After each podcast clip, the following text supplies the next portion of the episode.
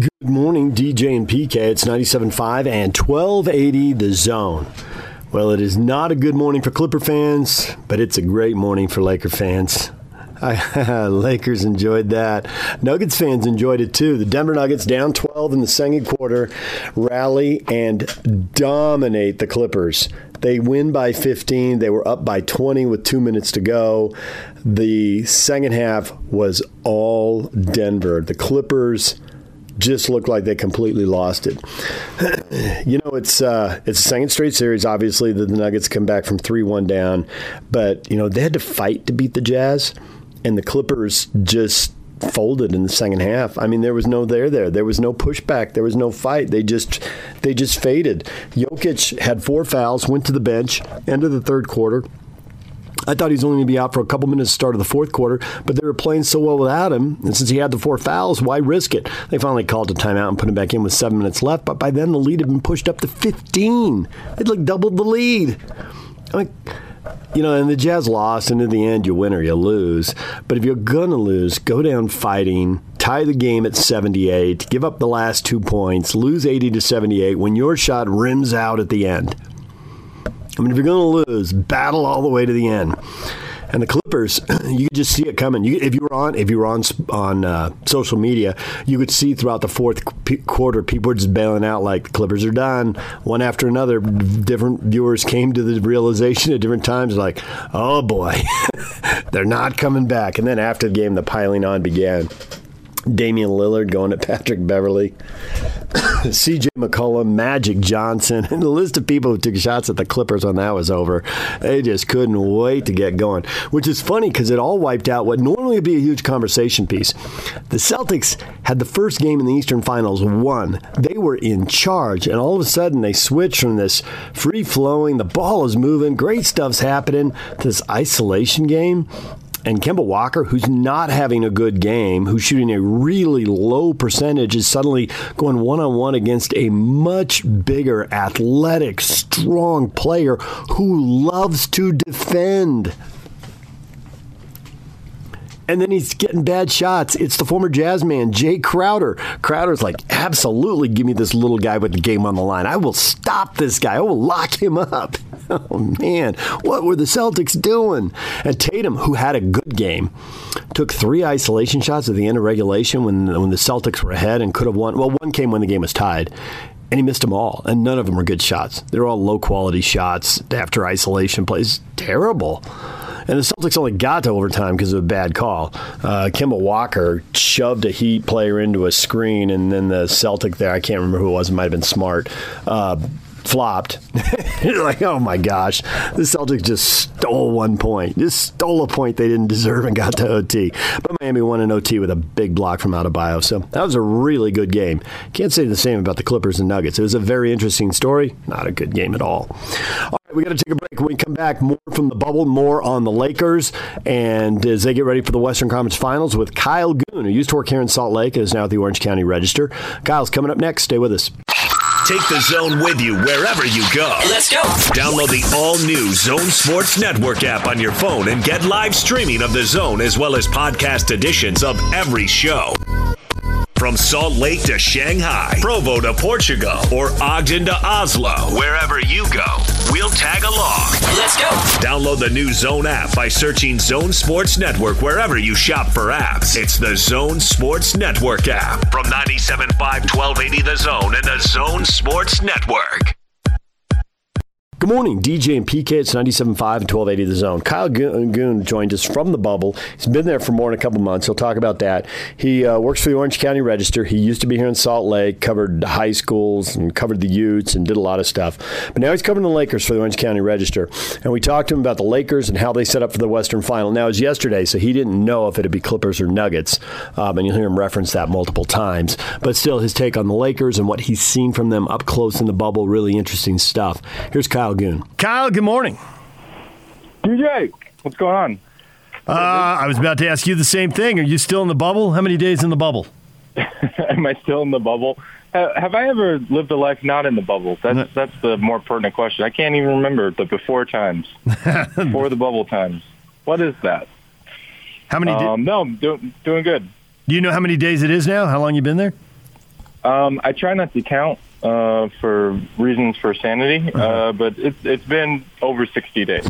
Ooh. So it's been been two months in the bubble, um, and uh, slowing down a little bit, obviously, with fewer teams and and uh, slightly fewer people. Um, and so the schedule's slowing down a little bit, but obviously a lot of weighty games, um, a lot of interesting stuff going on uh, that I'm sure you're you're poised to ask cutting, uh, insightful questions uh, about as we get in here.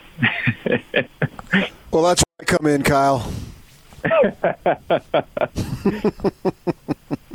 Has anyone Thanks ever accused you that, PK? No, no, not at all.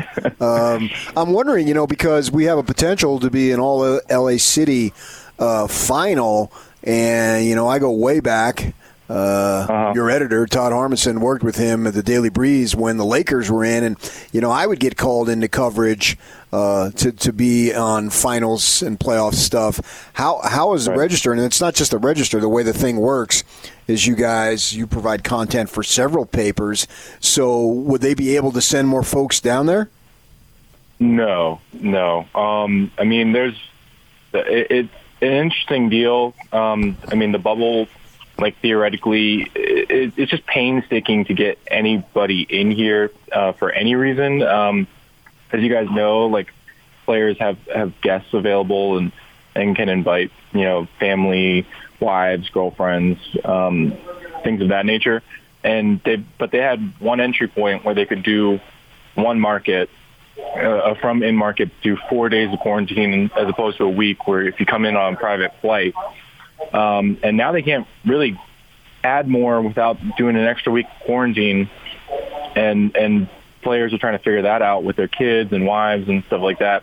So imagine how low on the poll newspapers get to, to adding people and staff. I mean, it's been a battle for NBA teams to have people and staff. Now they're going to be able to add up in the, in the tier two area where it's sort of the upper deck of the arena. Um, and so the value is questionable. It's just, it's, it's kind of painstaking to get anyone in here. Um, so yes, I, I'm going to be the sole member of, of not only, um, not, not only, uh, the, the Southern California family newspapers, but uh, the, the media news group family of papers, which includes papers in Denver and Boston, which are kind of going right now. So we had Steve Cleveland. Uh, he's our basketball insider. He's on weekly, uh, and he admits he's a huge Laker fan. Um, just since you know he was young, uh, he went to UC Irvine, so he's obviously in Southern California. Uh, and he said that he thought the he didn't think the Lakers were a championship team. He thought there were there were too many flaws, there were too many problems. But he said that when they went to Anthony Davis at the five what that did for them at both ends of the floor was monumental. And he thinks as long as they keep Anthony Davis as the five, that they are, in fact, the favorite to win it all. He thinks it literally flipped the switch and it is everything. Do you see it the same way? Um, I mean, I do, but also, I mean, depending on the matchup, um, having a big is, is very useful uh, for the Lakers. Um, and just, I've been thinking about, you know, what's going to happen if Denver advances and Nikola Jokic is the guy. Like, obviously, you know, he has some range and, and shoots threes and has that ability. Um, but the Lakers were able to win by playing him big this year and throwing JaVale McGee and Dwight Howard on him. And I think what you really see that that makes the Lakers very tough to beat is the the versatility aspect that they can adjust. That I mean, they beat Portland in a completely different way than they beat Houston. Both of them have elite scorers, but Portland had to try and match up with the Lakers in size, playing two bigs, Hassan Whiteside and Jusuf Nurkic at once, and that didn't work. And then the Rockets forced the, the Lakers to go small, and the Lakers go small, and they're a better small ball team than the Rockets because Anthony Davis um, is so mobile and has so much value, especially defensively. So I, I think that's the piece where um, you know the Lakers really are able to kind of outmaneuver. I I I'll agree with your your friend in that um, kind of going into the playoffs, I did not think the Lakers were at their strongest. But what they've kind of shown that everyone's talking about the Clippers right now and, and wondering they have it is just that attentiveness, um, the, the competitiveness. I think it kind of streams from LeBron on down that the Lakers are, are trying to compete every game, um, mostly every possession. Even though they haven't been able to win game ones, they've always come back with, with adjustments and the ability to, to tweak their roster. And that's kind of, to me, what's made them the championship favorite when I don't think a lot of people here necessarily thought that was the case when they were coming out and, and starting the playoffs. Yeah, I'd agree with that as far as when it began as to where it is now and how much better. I think one of the reasons, and you're there closer, so I want to get your response to it. I've been impressed by Rajon Rondo being able to come back and, and make some vital contributions. Yeah, I mean, he was key to game two and three wins um, and, and close wins. Uh, and he's kind of turning back the clock and, and reminding everybody, I know he hates this this term, but about playoff Rondo and, and how good he's been in the playoffs. I mean, he's pretty much a, a near triple double career player in the playoffs, um, which is is kind of remarkable if you think about it. And he's he, his and uh, yeah, I know this is a buzzword, but like his analytics in the regular season are terrible. I mean, it's just a lot of times he's one of the few Lakers who has um, sort of a negative effect on a lineup and uh, and a lot of it comes from just not playing defense at the same intensity he's playing right now, um, and and making adjustments and um, sort of mentally picking teams apart. Um, so he and he and LeBron have that ability. And what Alex Caruso told me the other day was, um, you know, when you have one of those guys, it's a luxury. When you have two of those guys, it's a weapon. So I think his ability to kind of read defenses in games, make adjustments in games, not have to go back to the tape and and sort of figure it out has has been a, of great value to the Lakers, and obviously he's been putting up numbers too. So you know there are a lot of Ute fans listening right now who are wondering Kyle Kuzma, how does he fit into all this? What should be expected out of him? What do they think of what they are getting out of him right now? The Kyle Kuzma assessment. Yeah, I, I, think it's kind of interesting. I think honestly, I think the biggest thing that's happened for Kyle is that Kyle has adjusted his own expectations. Um, and when I say that, I mean, you know, at the beginning of the year, there's like a lot of buzz about like, okay, like what's what's Kyle gonna do? Is he, is he sort of third star of this group? Is he gonna be, you know, the, is he is he gonna make this a trio? Um, and that just hasn't happened. Um, and there's I mean, obviously he started out the season with an injury, um, and that really set him back when he got injured while training for Team USA, and and just there's been some other injuries, and I think it's just been hard, personally, to to adjust to a team where the dynamics change so much. I mean, last year he was a starter and got a, a bit of a green light, and this year it's just so different, and there's so many more veterans, and his role has kind of shrunk because Anthony Davis pre- prefers to play um, power forward. So the, the Lakers kind of built a team where Kuz got a little bit less uh, of, of the uh, of the stick, so to speak. And but I think something happened to him in the hiatus where he seemed to realize I, I understand what I need to do to get minutes. I got to play defense and I, I got to be able to shoot a little bit. And he really, it seems like he spent a lot of the hiatus working on his defense, working on his body from that aspect. He's become a much better defensive piece. So he's not the third star right now. Um, and I'm not saying it could never happen, but he's he's kind of adjusted his his scope to being like, what does the team need me to be to win this year?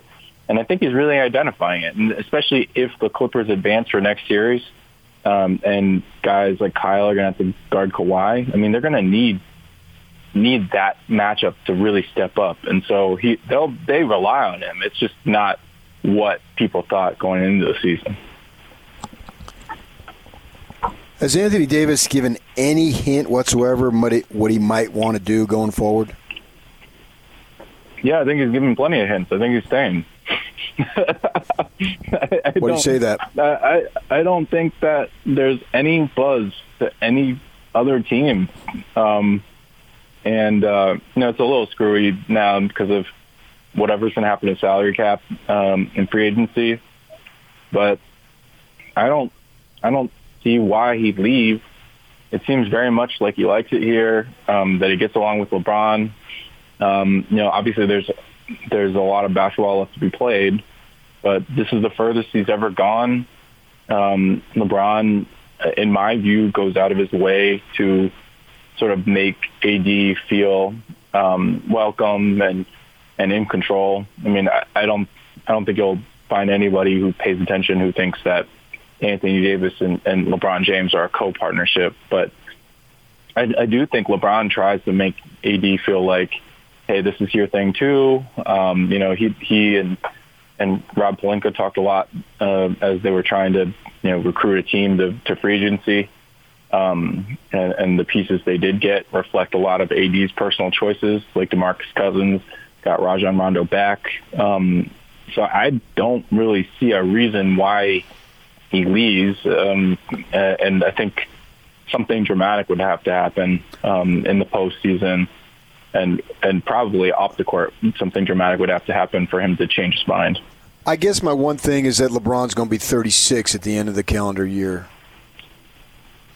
Yeah, but um, that that may be true. But show me a team with max cap space that looks like it's doing better than the Lakers next year, Yeah. and that's tough. And and and beyond that, I mean, you know, um, I mean, both you guys know, like being on the Lakers is just a huge platform. It comes with a lot of um, benefits, intangible and tangible, um, including money, including commercial opportunity. Um, I do think that AD maybe is not. Um, I, I- I I think he has less sort of Hollywood interest than than maybe other stars have. Um, but at the same time, I mean, there's a reason that all this happened and why he asked for the trade, and he he's on he's eight games away from seeing that fulfilled, and and I think that like once if, if the Lakers were to win, um, I I think that's cemented. I think he's sort of like, all right, this is the place where I I won, and this is the place where I want to keep back. Even if LeBron gets older, like he, he's a guy who's guided me there. I don't I don't really see Anthony Davis at this point in his career being able to, to mentally be like, all right, ready to move on. The fact that anyone would use the phrase "if he gets older" when it's inevitable for everybody tells you how awesome what LeBron is doing. It really is that that would even possibly be a thing that anyone could say with a straight face. So I'm curious I mean, prove here. it, right? Yeah. Prove, prove it- that it- he ages. Prove that he's not Benjamin Buttoning somehow. I, I don't know. Uh, so I'm curious. You said eight games away. If the Lakers don't get those eight wins, it's because of which team? Which team? Um, I think it's because of the Clippers if they decide to play. and the, the Clippers have not decided to play. Um, I, I don't know what to make of it. Um, to be honest, I think the thing that's setting back the Clippers is, is their supporting role with or their supporting cast, which we all thought was a strength going into the season and even into the playoffs. Um, but guys like Montrezl Harrell, Lou Williams um, have not been consistent. Patrick Beverley's been injured, um, and it's just like, hey guys, like it's it's winning time now. You have a 16, a 19 point lead, you blow that. You have a 16 point lead, you blow that. Like, I, I don't know what has to happen for them to find that urgency. And I think Kawhi's turned on. I mean, if you look at his numbers, he's been incredible. Um, and and it's not him. Um, the, in this round, Paul George has been much better. I, I like even though he's gotten into foul trouble, um, I wouldn't say I wouldn't lay that at his feet. But the very thing that was supposed to be the strength of the Clippers has been a weakness uh, in this series, and I don't I don't know if I fully understand it. And frankly, I don't know even if they win this series if they're going to be able to find that quote unquote gear um, that the Lakers have so clearly seized upon. I mean, you know, I, I think the Rockets are a better team than the Nuggets. I just do, and I I, I worry if if the Clippers can't find that urgency against the Nuggets, are are they going to come out of the series more mentally strong or more mentally wounded because they had to take it to seven games? So I, I, I really wonder about that. But obviously, the Clippers at their best. I mean, we've seen them at their best in this series, which is what's so weird. It's like if, at their best, they're very switchable. Um, Kawhi is basically unguardable. Um, so I, I want to see that series, but I don't know. I, I can't tell you with certainty that it's going to be on tomorrow. Well, he's Kyle Goon. A couple months in the bubble and counting. Could be another month if it's a trip to the NBA Finals and a, a long a trip to the NBA Finals. There's an expression that doesn't really fit anymore either. But uh, we'll we'll leave all yeah, that aside. A, a, bus over to the NBA Finals. yeah, right. A short bus ride. there you go. all right. Well, Kyle, we appreciate a few minutes. Thanks for joining us. Hey, thanks for having me, guys. I always appreciate it. And uh, yeah, um, uh, I. Yeah, hope hope you guys uh, send me. Uh, what, what's a Utah thing you guys could send to the bubble? Not fry sauce. Something better than. That. I was about to say fry sauce. Uh, Monson? Oh, no. Monson. They'll never pass clearance. Gordon, All right. Thanks, guys. Gordon appreciate, with a bow on him. All right, there's Kyle Goon from the bubble in Orlando. And uh, when we come back, how about we switch gears and get a little BYU football? And we will do that next. Stay with us. It's 97.5 and 1280 The Zone. Take the zone with you wherever you go. Let's go. Download the all new Zone Sports Network app on your phone and get live streaming of the zone as well as podcast editions of every show.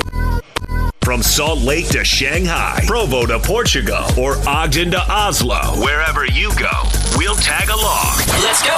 Download the new Zone app by searching Zone Sports Network wherever you shop for apps. It's the Zone Sports Network app from 97.5 1280 The Zone and the Zone Sports Network. Good morning. It's DJ and PK. It's 97.5 and 1280 The Zone. It's time to talk a little BYU football from a couple different perspectives from the player perspective and from the media perspective. We'll start with the player perspective. Uh, James Empey, lineman for BYU, one of the, uh, well, I was going to say one of the more, more highly thought of linemen, but the honest truth is when you have eight guys back who started and four guys back who are uh, projected to be NFL guys by NFL scouts. There's a lot of guys who are highly thought of, but uh, Empey's in both those groups as a as a guy who's got starting experience and a guy the NFL is looking at. And so uh, his take on uh, everything that happened with the cancellation against Army and Louisiana Tech is now scheduled, which I think was a pretty good get for BYU. We'll get into that in a few minutes, but I think you know, as far as what kind of games he had, you know, when when you're adding Texas State, I mean, eh, you add who you add. You add who will play you. You're an independent, and most people won't play you. So if somebody says they'll play you, you just need to say yes. But I think Louisiana Tech is clearly a cut above most of the teams they've scheduled, and really is probably as good as anyone they can get. I just, you know, when, when you're averaging nine wins a year for six years and you don't have a coaching change in there, you got consistency with Skip Holtz. And uh, coming off a 10 win season, we'll see how it goes for him this year. I don't know much about their team. I don't follow that closely, but that's the kind of stuff you look up once the game is scheduled. And I was vaguely aware Louisiana Tech had been pretty good, uh, but I couldn't have spelled out the numbers. Averaging nine wins a year coming off a 10 win season, you got my attention. That's a pretty good get. So, James Empey talking about. Uh, Life at BYU as a BYU player, it's a crazy year, right? Uh, all the games canceled, the games rebuilt, then one of them canceled, another one added. Here's James Empey with the media. James, I just wanted to ask for you what was what's the last week been like as you guys have gone through this process because you knew it was a possibility. We talked to Kalani about it, but now it's a reality. What's what's that been like? Um, I think it's just been you know taking it one day at a time, taking it you know, one piece at a time. We've all been just trying to follow the guidelines that, that have been given us, and we're trying to do our best. And we have faith in, you know, everybody in our administration, whether it be, you know, uh, those guys scheduling games and making sure, you know, uh, we're ha- we have games to play and we get to play football, and the the sports medicine staff who are making sure that we're all safe and, and that we handle things the right way. And, and we're just, you know, taking it piece by piece and doing our best to, to do what we need to do so we can keep playing football. All right, let's go Norma and then Jake Hatch. Throughout, throughout fall camp and uh, as this season was nearing, multiple players and coaches were talking about accountability, how it was going to be on you guys to make sure to still have a season. I guess where would you say is the weakest link that could sort of derail this season? What what would have to happen? You know, I think I think Kalani, w- w- when he was talking about it, he said it best where everybody's still learning so much about this thing. And we're all just trying to do our best to to um, keep up with the news and, and keep doing our best with the, the new guidelines that are stated.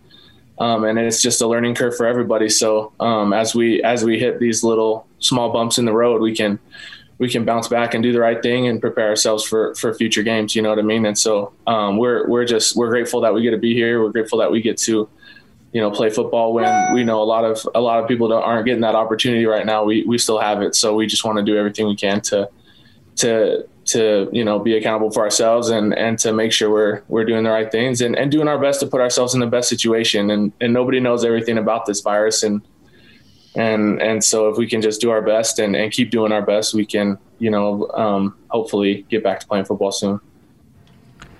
All right jake and then jay drew James, I wanted to ask you in terms of you guys having this back to back bye week situation, how do you guys keep yourselves motivated while also working out, as what Kalani talked about, in groups of just 10 to 15 guys? How do you keep yourselves going looking ahead now to Troy a week from Saturday? I, I would just uh, I would just copy everything Kalani said when he was saying that you know we have a lot of gratitude to be able to play right now so the whole the whole fact that we still get to play football that's you know that's the motivation we need and and where we have you know a little bit extra time to um, prepare and work out and and and a little bit of time without a game here. Uh, we just we're just grateful that we get to play and we're willing to do anything that we can do to to keep that up. So we're just you know trying to to work hard keep up on the film um, stay together as a group and, and, and move forward. All right jay. Hey james uh, you guys looked almost flawless in that the offensive line in that game but uh, Coach Mateos said there were issues. I think Brady Christensen said you can get better. What do you think you can get better at? What What are some things that stand out to you? Mm, well, I mean, as as we're looking forward to to Troy and and what we can do with them, I think we just need to continue to prepare the best we can, um, knowing our scheme and their scheme and and and kind of our game plan to attack and and figuring out you know how we can best you know communicate certain things and be on the same page and and play better as a group. There's probably there's probably lots of things that that each one of us could do better and and um, just attacking each one of those you know things and and moving forward and and uh, preparing week to week is is the best we can do. I think. Nice cough into your elbow. Good technique. Thanks. I'm alone in a room. I'm still coughing in my elbow. All right, let's go Dana and then Mitch. Hey, James, um, as one of the leaders of this team and the other leaders as well, how much do you guys kind of stay on top of each other? I mean, sports medicine is trying to keep you as safe as possible, but how much do you guys monitor each other's behavior to make sure you're in the safest environment, safest situation so you can continue this season?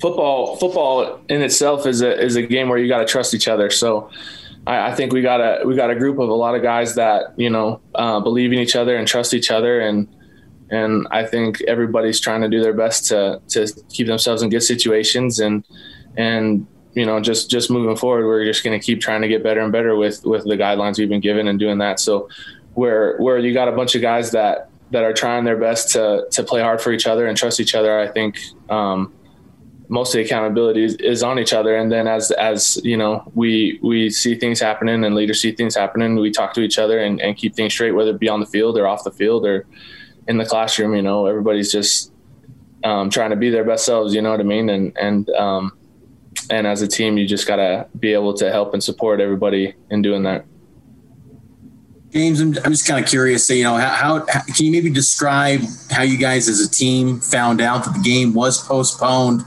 Maybe just describe what that those feelings were in that moment uh, when you guys did find out. Yeah, everybody everybody was super excited for Army, and I think we're still really excited for Army. We have a lot of faith that that game uh, will hopefully get rescheduled, and and we'll still get to play those guys. We we think they're a great team and have a great program, and and you know we're looking forward to it. And so in the moment, everybody's kind of bummed because you know we we want to play that game, and we felt like we were on our way to having some some pretty good preparation and and getting ourselves dialed in for it. Mm, but then um, I think you know after that probably initial. Um, initial probably bummer, you know, of, of, of hearing about it. I think everybody was just positive and grateful that we still get to play football and, and we started looking forward to the next game and, and looking forward to what we need to do to get back to playing football, whether, you know, wh- whatever guidelines we've been given by, you know, sports medicine and, and the state and, you know, everybody trying to keep us healthy and safe and, and responsible, you know what I mean? So I think first it was a bummer, but then everybody's just like, Hey, we're going to play and, and we get to play. And so let's stay positive, do everything we can. And, and we'll we'll get that game later on the road. All right, Jared. Last question. They announced just now that that you've added another game, home game against Louisiana Tech. So this schedule is still evolving. You mentioned the confidence that the Army game will be rescheduled. Is that fun? Because it's it's so different than anything we've ever experienced. Usually you have it all lined up, and I know you guys focus week to week. But is it kind of fun that you know things just evolve this year, and, and anything could happen from from week to week as far as the schedule goes? Yeah, I mean this this this year has been a wild ride, and and we're just you know we're still in it. We're still on the roller coaster, still going through the ups and downs. So, um, and and really the best thing you can do is is take everything you know in a, with a positive mindset and and moving forward and and and making your best out of any situation. You know what I mean? So, when things happen, you know there's the ups and the downs and you just gotta you gotta roll with it and figure out what you can do next because you can only control what you can control and I think the guys are doing a good job at at uh, having that kind of mindset and you know controlling what they can control and and being able to you know uh, just prepare week to week to to what's next. You know, and and what's next is Troy, and we're super excited to play those guys and and and we're already starting to prepare for them. All right, there's BYU offensive lineman James Empey. Now the media perspective. Jay Drew joined PK and I uh, yesterday late in the show. Uh, we talked about many things, including the cancellation of Army. A lot of factors and I think they all matter, they all resonate, but uh, I think one reigns uh, supreme here and trumps all the others. And uh, I think Jay is smart because, you know, Jay agrees with me, basically. He said what I was thinking, so he's smart. Uh, Jay will get into that. And here's Jay with PK and I on 97.5 and 1280 The Zone. Jay, good morning. Morning, guys. So, you got to uh, hear from Kalani on the uh, Army game getting uh, postponed. What level of hope do you have for it being rescheduled? Uh, I don't have much hope, to be honest with you. I know they talked yesterday that there's a lot of hope down in Provo, but um, when the uh, when the Army AD basically went out and said, "Hey, we're looking for for somebody to fill that Saturday," and Army already has I think 12 games or or would have 12 games if they if they add that game. Um, I think basically he was sending the message that you know we're we're we're we're moving on from BYU. Um, so um, what a that, bummer! That, that is moving on my, from BYU. Uh, that was just kind of what I got from that tweet.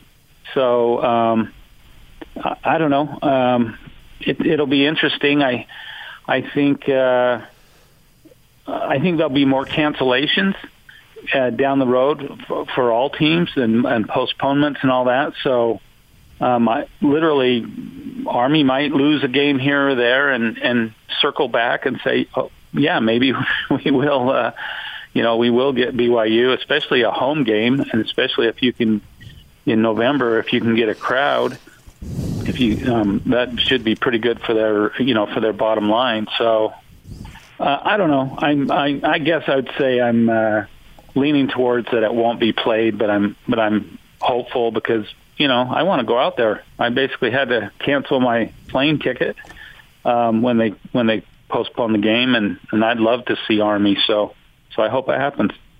With the Louisiana Tech, that seems like a pretty good get. I didn't have very. I know they were talking about adding games during the season, but you know the number of conferences that aren't playing non-conference games, and the fact everybody else had a lot of games set with their conference schedule. I had pretty low expectations to get a team that's averaging nine wins a year over the last six years. To get a team coming off a ten-win season, uh, I thought that was a pretty good get. That was really, I think, kind of top shelf as far as what's available out there. Yeah, I, I, I was pretty impressed too. Uh, and like you said, I mean, they're they're not going to get a, a P5 game. I think that's pretty obvious by now. So, and especially after some of the Sun Belt teams beat the Big 12, uh, you know, if you're a if you're a Power Five team, I, I I don't know if you want a piece of that. Um, but yeah, that that is a, a good get, and it'll be interesting to see if BYU is going to uh, is going to make that a you know, a home and home if they're going to return the game. I combed through a bunch of uh, newspaper reports and that last night trying to figure that out, and uh, it and who knows. So um, I put in a GRAMA request to La Tech to see what's in that contract, um, but the way those are going lately, I don't know that that that'll be delivered. So uh, we'll just have to wait and see. But but certainly uh, a really good game for that October 2nd game, which is when BYU would have been hosting Utah State. So this isn't as good as that game, but uh, it's a pretty good get.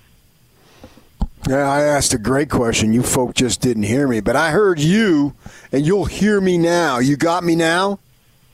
I got you, PK. Okay, so By I need way- to know how many guys have tested? Is it three? Is it five? Is it 11? Is it 23? Is it 18? That's the big number, as if it matters. Yeah, that's. Uh, uh, I heard. You know, yesterday I think you had a number. I think uh, Gordon Monson in a column had a number. I had a different number, which is closer to yours than Gordon's. I think some of it might be semantics. Is are you talking about players? Are you talking about other people within the program? I mean, there's a lot of kind of different variables, but uh, but I'll just say um, that uh, that I've heard that it's uh, you know closer to what you reported, PK, than than anything else. Well, they did say it was a low number, and I think it was a low number. And I had also heard that maybe you know BYU wasn't uh, all that thrilled with the decision that there were other outside agencies uh, putting a play on it, particularly with Utah and Utah State not playing. Have you heard any of that? Yeah, I've heard some of that. I've heard that there are some health officials uh, maybe that lean toward allegiance toward those other programs that that aren't exactly thrilled that BYU is the only team in the Western U.S., let alone the state of Utah, still playing. So uh, I've heard kind of rumblings and rumors of that. Um, and I think the bottom line, though, is I think the restrictions up on this placed by travelers by the state of New York is kind of the overriding factor in this. I think even if Army had agreed to, to to let BYU come play, I think they still had to jump through that hoop of the the state of New York, and I think that was the the bottom line reason why the game was was postponed slash canceled. Jay Drew joining us, BYU football writer for the Deseret News. I know when the players are on camera, they say the right things. I've heard multiple players say the right things. Uh, do you hear? but They, they tend to bring, not always, but they tend to bring veteran players who are more experienced, who you expect would be really invested in playing. And those are the guys I think would be following the rules. Uh, we've seen from other schools that there are guys following the rules, and then there's so many positives. You're thinking, okay, you guys can't really be dialed into this. You know, multiple schools, I think Texas Tech and Arkansas State most recently. Do you have the feeling that most BYU guys are trying to follow the rules so they at least have a pretty good chance of playing, recognizing that anything can go wrong even if you're following the rules, and they may have to postpone a game? Yeah, I do, and, and you're right, DJ. They do bring selected players. Uh, that uh, in the first part of fall camp, they were letting us kind of choose, and, and they would do their best to to make those interviews available. But recently, it's just like you said, the team captains, the more uh, senior players like James Empey and Troy Warner yesterday. Um, my gut feeling is that um, around about June or July that there was, and I've been sources have told me there was an outbreak. They they did have uh, several, quite a few uh, guys test positive, and at that time there was a some pretty stern uh, shots fired across the bow from BYU administration to these players. And from what I've gathered, most of them have have kind of wised up and and followed the protocols and, and done what they're supposed to do but there's 123 guys on that roster, and and then there, you also have the support staff and the trainers and the sports medicine people. There's a lot of people kind of mingling and and and involved in putting on practice, and obviously on that flight to Navy, uh, it wasn't just players. There was on the charter flight. There was all kinds of different people there. So so it's hard. I mean, you, you're talking about a ton of people, but I I get the idea from the most part that the last couple of months they've they've done done their best to to follow the guidelines and protocols. So the only time we saw them play, they were pretty doggone impressive. How good is this football team? Yeah, I was really impressed too. I thought, you know, everyone knows about maybe Navy not being prepared or not practicing or going live, but but uh, BYU was really, really crisp. I mean, they only had one penalty. They had one false start by a freshman tight end.